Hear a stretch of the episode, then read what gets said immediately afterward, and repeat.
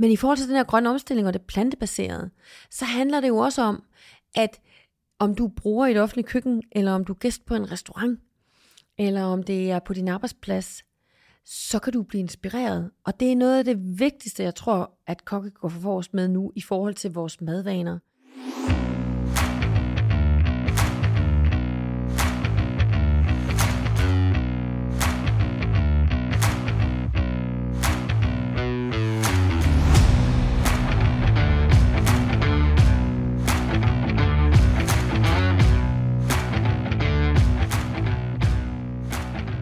Jeg hedder Judith Køst, og jeg øh, er direktør i det, der hedder Madkulturen, som er den her videns- og forandringsorganisation øh, under Fødevareministeriet, hvor vi arbejder med at styrke den danske madkultur. Det er under Fødevareministeriet simpelthen?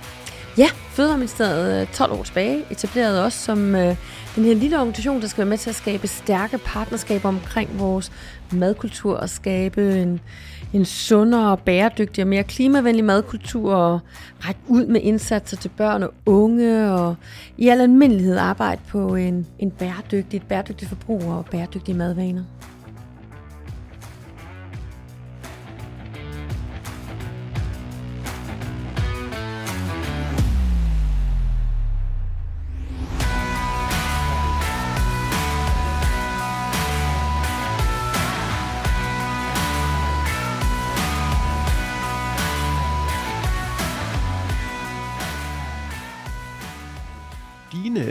Arbejdsopgaver, hvad, hvad består de af? Jeg ved ikke, om man sådan kunne sige en, en dagligdag, fordi den er nok meget forskellig, men, øh, men hvad, hvad laver du sådan derovre? Altså, jeg arbejder jo dels med, at øh, det vi gør nu, at tale om madkultur og sikre, at madkulturen er noget, der er vigtigt for os alle sammen, at det er noget, vi, øh, vi har fokus på i samfundet. Det er super vigtigt for rigtig mange af de samfundsudfordringer, vi står overfor, at, øh, at vi har en stærk madkultur.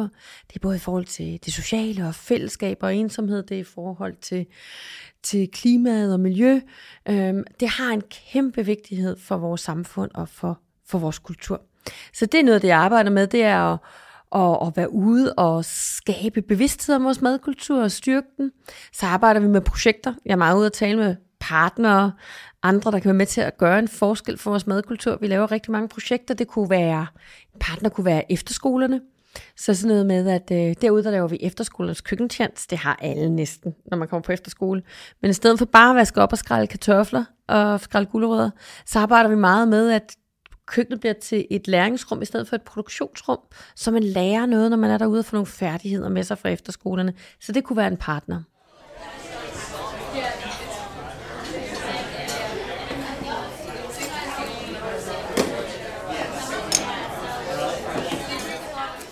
Nu, nu øh, hopper vi lidt ind i, øh, i det her første emne omkring plantebaseret mad.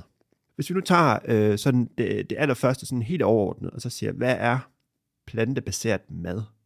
Ja, det er godt, du spørger, fordi det er jo et ret nyt begreb. Vi har altid hørt om vegetarisk eller vegansk, og nu er der kommet det her plantebaseret, og hvad er det så? Det synes jeg er, er et godt emne at lyse på. Altså plantebaseret mad er jo mad, der består, pudsigt nok, af mange planter, altså grøntsager, frugt, kornprodukter, bælfrugter, frø og nødder. Men det er også, og det kan være rene råvarer, eller det kan være forarbejdet, men det kan også være øh, retter og varer, hvor det hovedsageligt er planter, men med en lille smule animalske produkter. Det vil sige, det behøver ikke at være ren vegansk eller vegetarisk, og det kommer måske bag på nogen.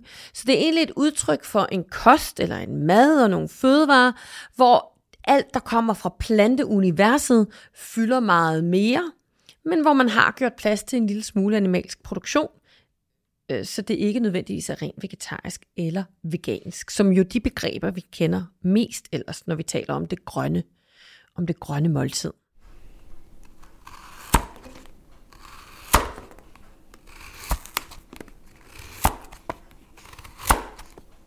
Vil det sige, at plantebaseret mad er ligesom sådan paraplyen over, øh, over det, som man så kunne kalde, øh, eller kalder øh, vegetarisk eller, øh, eller vegansk? Nej, det kan du ikke helt sige, fordi vegetarisk og vegansk, der har du ikke animalske produkter med. Så det er sådan et supplement, som man bruger i virkeligheden rigtig meget i fødevarebranchen for at tale om den her overgang fra den der meget kødfyldte tilgang, vi har til mad, øh, over mod noget, hvor du bruger mange flere planter øh, uden at det behøver at være helt vegansk eller vegetarisk.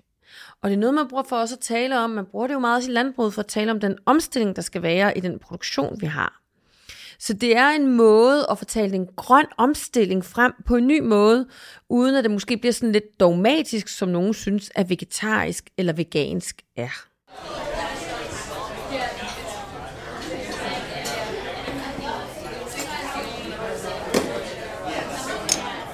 Judith, kan du prøve lige at, øh, at uddybe de her begreber øh, vegansk og, øh, og vegetarisk øh, lidt for, for lytterne? Ja, det kan jeg godt, fordi i virkeligheden så er det jo også to plantebaserede retning, hvor, retninger, hvor man så fjerner kød helt. Hvis du er vegetar, så går du jo udenom fødevare med kød, og nogen også fisk. Derfor bruger man også nogle gange begrebet pesketar. Øhm, det betyder, at du ikke spiser kød, men du stadig spiser fisk. Så du har en vegetar, du har en pesketar. Så har du en veganer, øh, og hvis du er veganer, så går du helt, helt udenom animalske produkter. Det vil sige, du går ikke bare udenom kød, fisken, du går også udenom det, de producerer. Det vil sige, du spiser heller ikke æg eller mælkeprodukter. Så det er sådan de to retninger. Så veganer, det er noget mere restriktivt, end det at være vegetar eller pesketar. Øhm, og så der findes der jo mange andre kostprincipper, øh, som baserer sig rundt om sådan en planterig, den, en planterig kost. Øh, men, men vegetar, veganer og pesketar, det er sådan de, de tre mest anerkendte begreber, øh, når du går helt øh, eller meget plantebaseret.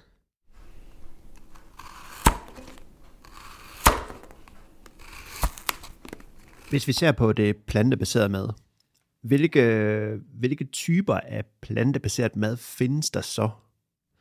Jamen, der findes rigtig mange. Altså i virkeligheden kan du sige, plantebaseret, nu nævnte jeg sådan en hel række af grøntsager, frugt, nød og frø før. Der er de hele råvarer.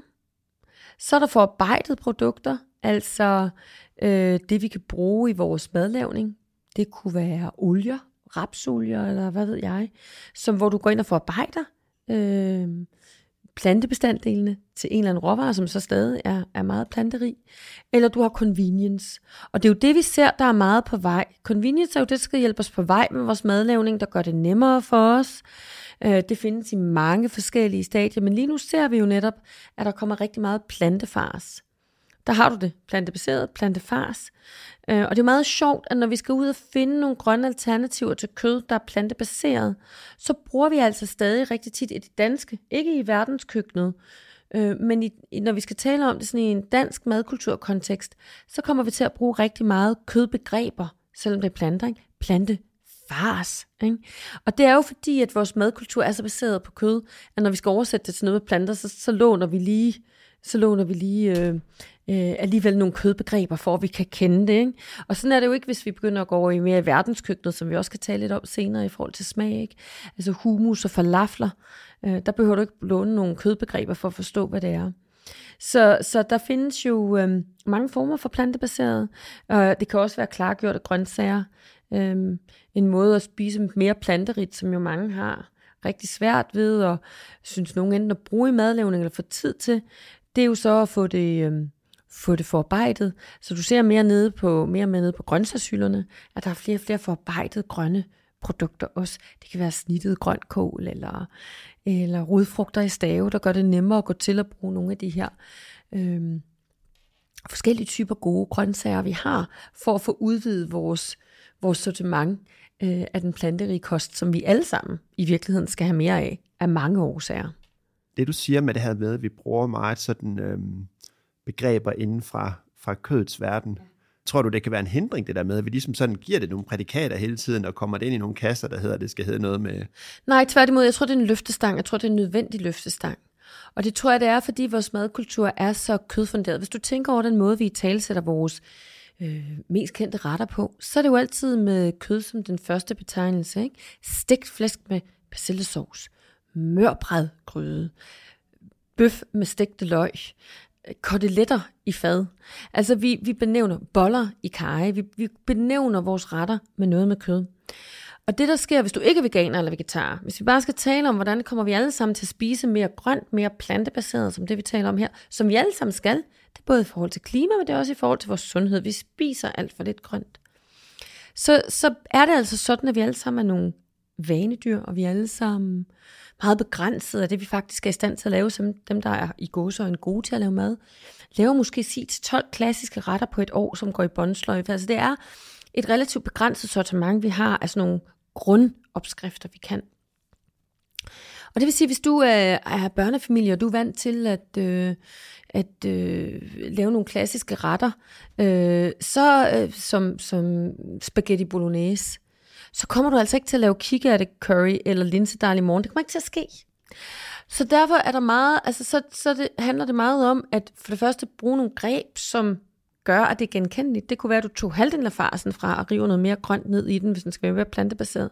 Men det kan også godt være, at hvis du skal have dine børn til at prøve at spise plantebaseret, så kender de en burger. Og så, så giver det altså mening at kalde det en vegetarbøf eller en vegetarburger. Fordi du, du, du, du bliver nødt til at fastholde noget genkendelighed eller noget association for at bygge den der mentale bro over til en anden vej at spise på. Øhm, så, så det tror jeg faktisk ikke er en hindring. Jeg tror, det er en hjælp og en løftestang til dem, der har svært ved at lave den her overgang.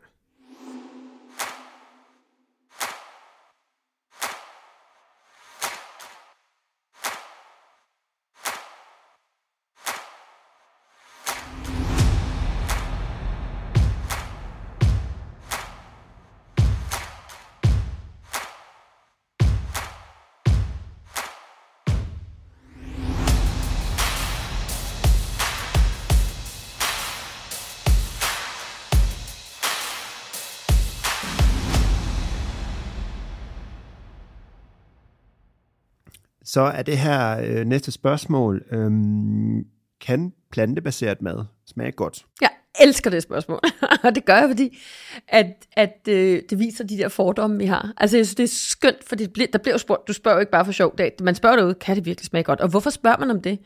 Det gør man, fordi man er så vant til at kød, som jeg har sagt nogle gange nu, er så integreret en del af vores madkultur. Og hvad er det, kød kan?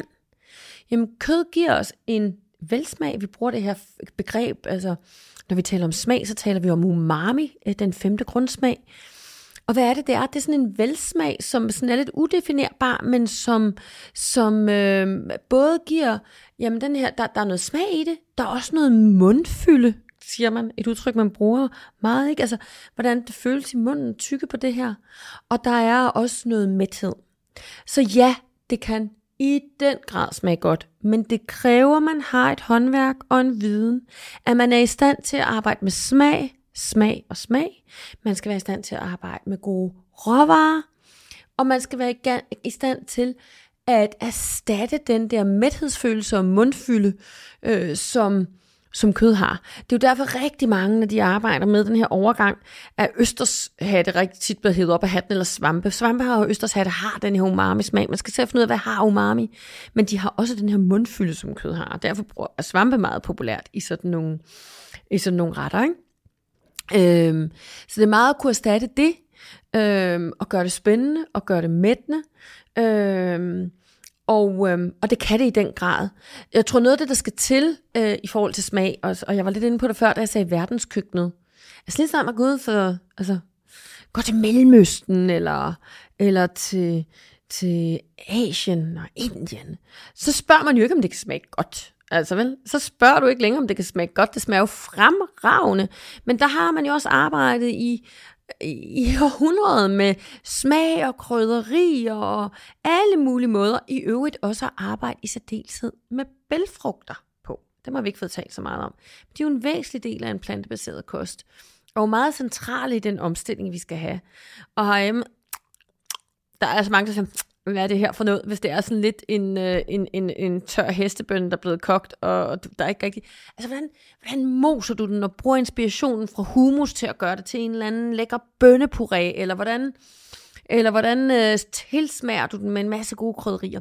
Øhm, det er noget af det, vi skal arbejde med. Så ja, det kan godt smage godt, men der er et lille stykke arbejde derhen, og vi skal øve os, og vi skal have nogle andre typer færdigheder, for det er ikke bare lige et stykke kød, du vender på en pande.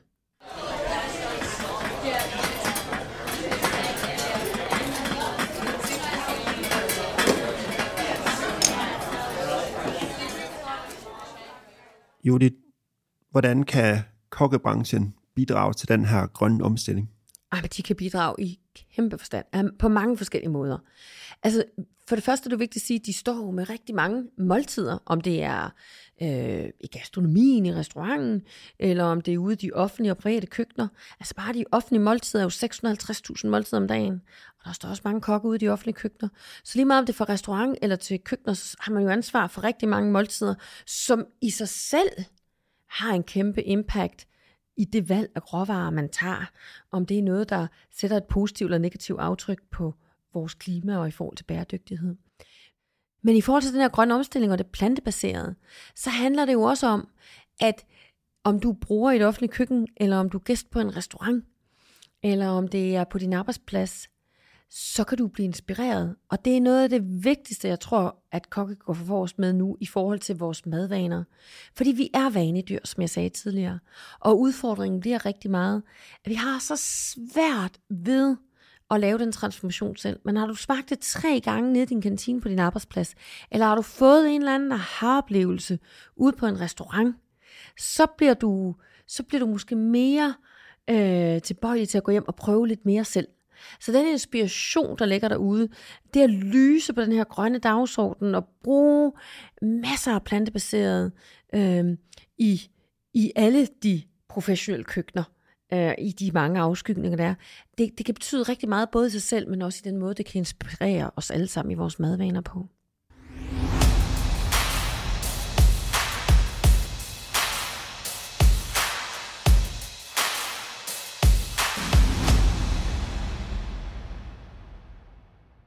hvad kan en elev på en erhvervsuddannelse gøre? Hvad skal en elev på en erhvervsuddannelse vide eller forholde sig til? Jeg tror, at øh, man virkelig skal tage på sig, at man er fremtidens madhåndværker, man er fremtidens øh, madkultur. Vi kan se i, når vi laver undersøgelser, at der er en rigtig stor interesse fra alle øh, mulige forbrugere i at lave, at spise mere grønt, spise mere plantebaseret, men man har så svært ved det. Så det her med at være rollemodeller og gå forrest, så tror jeg også, man skal være klar over, når man, når man, at man skal udfordre. Altså, øh, jeg ved, der er mange øh, erhvervsskoler, der stadigvæk øh, jo har pensum, som hænger op, er hængt op på en gammel, med lidt mere gammeldags madkultur. Den skal selvfølgelig omstille sig, man skal udfordre, tror jeg, både sine faglærer og, og det, man står med, at turde stille spørgsmål og, og være nysgerrig. Og det samme, når man kommer ud i lærer eller ud på en ny arbejdsplads, tur udfordre, øh, men også inspirere, komme med noget nyt, man så også har lært fra, fra sit fag, fordi man lige kommer fra skolebænken og fra en, en, en øh, dynamisk ung generation af håndværkere, at man tør gå ud og udfordre, der hvor man kommer ud og inspirere. Øh, det tror jeg øh, betyder rigtig meget. Så jeg tror, man skal stille krav til sig selv. Altså det der vejen blæser hen. Man kan gøre en kæmpe forskel samfundsmæssigt ved at, at øh, ikke nødvendigvis gå vegetarisk eller vegansk for at komme tilbage til udgangspunktet, men, men spise mere plantebaseret, vise vejen til mere plantebaseret kost, så også udfordre sig selv. Mange kommer måske på øh, kommer måske på, på kokkeskole og erhvervsskole øh, med fra en, en, en traditionelt traditionel familie, hvor man har spist meget traditionelt. Så omstillingen starter jo også så sent selv. Så når man er ude og åbner øjnene for et nyt univers, så også, også tur udfordre sig selv på den rejse. Tror du ikke, det kan være svært øh, som ung, og øh, altså når man er i, i lære, at komme ud til virksomheden og så øh, indføre nogle nye ting, hvis der ligesom er en eller anden kultur ude på virksomheden, som gør, at øh, sådan her har vi, har vi gjort i mange år, og det skal vi fortsætte med. Det tror jeg helt klart. Det kommer an på, hvilken arbejdsplads du kommer på. Det kommer også an på, hvem du er. Jeg tror, nu mere man føler sig sikker i sit eget fag, nu mere man selv har øvet sig, nu mere man, man selv står i det, man, øh, man øh, har arbejdet med, desto nemmere bliver det. Men selvfølgelig er der en transformation, og jeg hører det meget derude, at, at øh, der kommer altså en ny generation, som stiller nogle andre krav og kommer med nogle nye idéer. Og det er ikke altid, det er ikke alle steder, man er klar til at tage imod det, men det bliver man nødt til på et tidspunkt, tror jeg. For jeg tror, at vi får en, øh, nogle unge, nye unge, der kommer til at stille krav på alle mulige måder, øh, herunder også, øh, hvordan vi skal forholde os til vores råvarer. Øh, så øh, jo, det er svært, men jeg tror, at det kommer til at ske.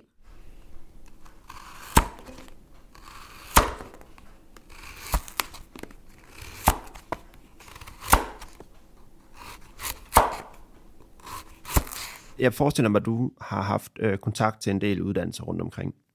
Er det sådan dit, øh, at dit indtryk, at der, øh, der sker noget på det område her, at man ændrer kultur også ude på skolerne og begynder at se mere i retning for eksempel af plantebaseret mad? Ja og nej.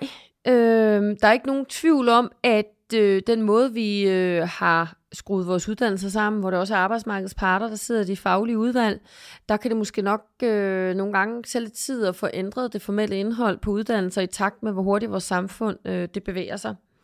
Men til gengæld så ser jeg, at derude er rigtig mange tænker, så må vi også gøre en masse udenom. Tager du Hotel- og Restaurationsskolen i København, der har de lavet et, øh, en bæredygtig forsyningskøbmand øh, i kælderen, indkøber for rigtig mange små lokale producenter, øh, og tænker meget i at have øh, øh, simpelthen øh, have en bæredygtig forsyning, øh, og tænke i forrådskammer øh, har øh, egen produktion udenfor i haver, altså det her med jord til bord, som er jo en sindssygt vigtig, vi har ikke fået talt om, en sindssygt vigtig del af det her.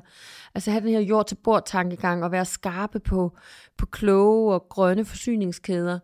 Øhm, så man gør rigtig meget udenom os for at vise den her dagsorden, og det tror jeg, at flere og flere skoler øh, lægger sig i slipstrømmen på og være opmærksom på, øhm, at mens vi også lirker på indholdet, så kan man gøre rigtig meget øh, i, i alt omkring øh, i alt omkring uddannelsen. Jeg ved også på i rigtig mange af de her af kantiner øh, ude på, på fagskolerne, øh, der, der viser man også vejen ved grønnere og grønnere øh, kantinemad. Det er ikke så mange år siden, vi ligger ved siden af ZBC i Roskilde. Ikke så mange år siden, når jeg gik over i kantinen, så var det hele kød. Nu er der oceaner er grønt. Så det er jo også en måde at vise vejen øh, og gøre det selv. Øh, og det er det, øh, man, man får spist til frokost.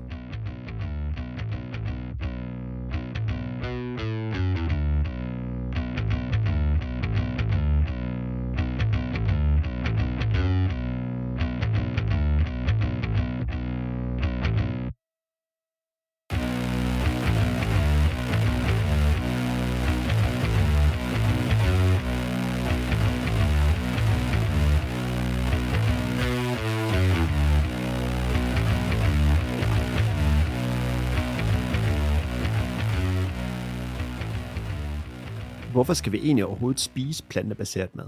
Det skal vi gøre mange årsager. Det skal vi gøre øh, både på, for at passe på os selv og på hinanden i forhold til sundhed. Men det skal vi også gøre øh, for vores klode i forhold til at øh, forhåbentlig kunne efterlade den lidt grønnere og bedre øh, til næste generation. Vi bliver nødt til at kigge på, vi har et meget, meget lidt bæredygtigt forbrug lige nu. Vi spiser meget mere kød, både for, til vores sundhed og i forhold til klimaet, end de officielle anbefalinger, og vi spiser alt, alt for lidt grønt og alt, alt for få øh, bælfrugter. Så der er en vej derhen, og her kommer kokkebranchen til at spille en rigtig, rigtig central rolle.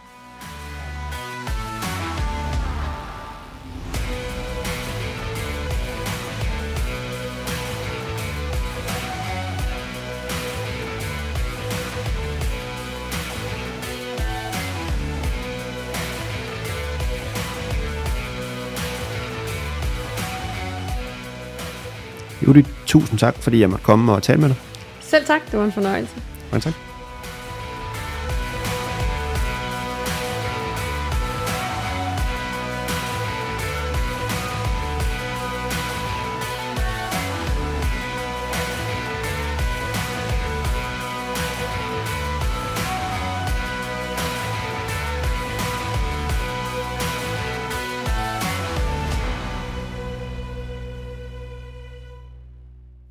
Du har lyttet til en podcast fra Videnscenter for håndværk og bæredygtighed.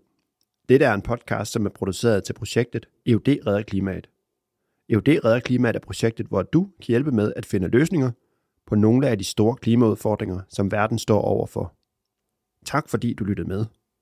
Hvis du vil vide mere om dagens emne, kan du se links til relevante hjemmesider i episodens show notes.